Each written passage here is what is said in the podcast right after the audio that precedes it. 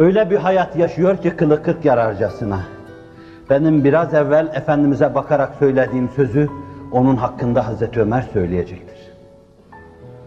İki buçuk sene Efendimiz'den sonra büyük emaneti sırtında zor taşıyor. Bu yönüyle ne kadar Ömer bin Abdülaziz'e benzer. Dünyada hep beraber olduğu dostunun firakına dayanamama gibi eskilerin ince ağrı dediği bir hastalık mı? Beli bükülmez bu adamın belini büktü. En şiddetli günlerde bile Allah Resulü'ne gelen hücuma bağrını açmış kalkan gibi. Hep başında durmuş bir şemsiye gibi, bir yelpaze gibi. Hiç eğilmemiş. Ama Allah Resulü sallallahu aleyhi ve sellem irtihal ettikten sonra öyle eğildi, öyle büküldü ki iki büklüm oldu.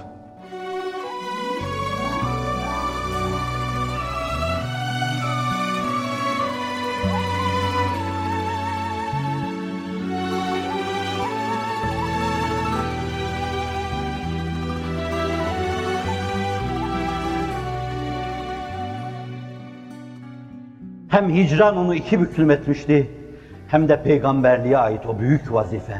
Milleti idare vazifesi. Herkesin hukukuna riayet içinde, tam adalet içinde, tam müsavat içinde, tam hürriyet düşüncesine riayet içinde, teb'anın hukukuna sinek kanadı kadar tecavüz etmeden yaşamak. Tecavüz etmeden yaşamak.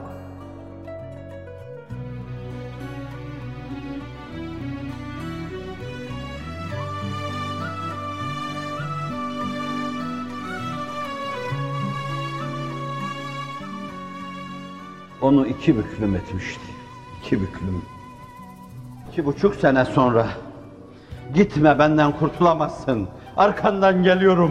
Mezarda bile seni bırakmam. Bırakmadı. Ayağın başıma tac olsun sultanım. Başını çünkü onun ayağının altına sen koydun taş gibi. Öyle yatıyorsun bugün. Baktıkça senin küçük görünen o büyüklükte büyüklüğün hakiki manasını anlıyorum.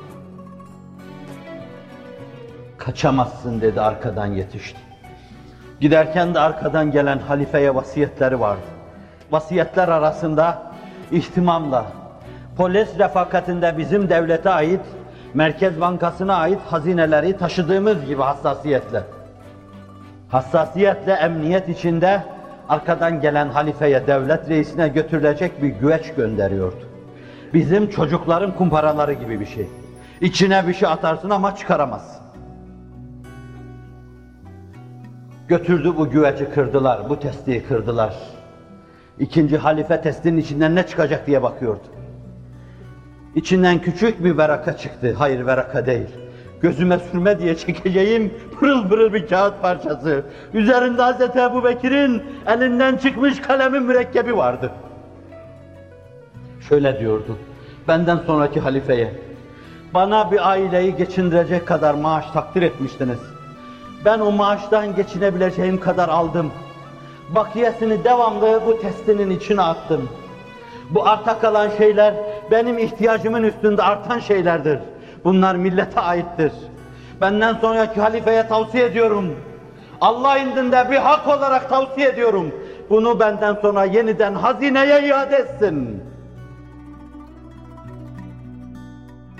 İşte burada Efendimiz Hacerül Esved karşısında dediği gibi Ya Ömer bu taşın karşısında gözyaşı dökülür işte. İşte bu tabloda gözyaşı dökülür.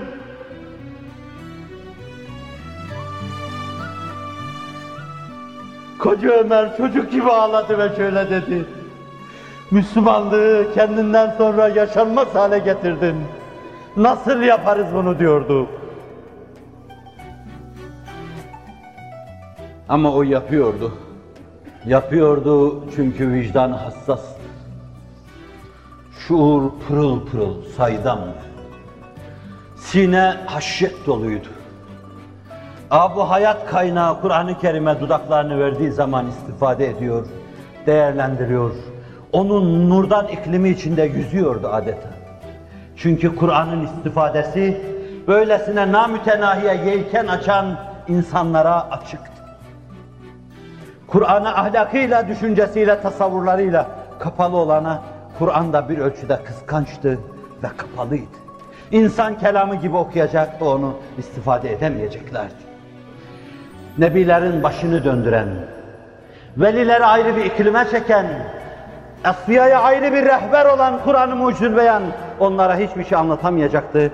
Çünkü onlar takvadan nasipsizdi.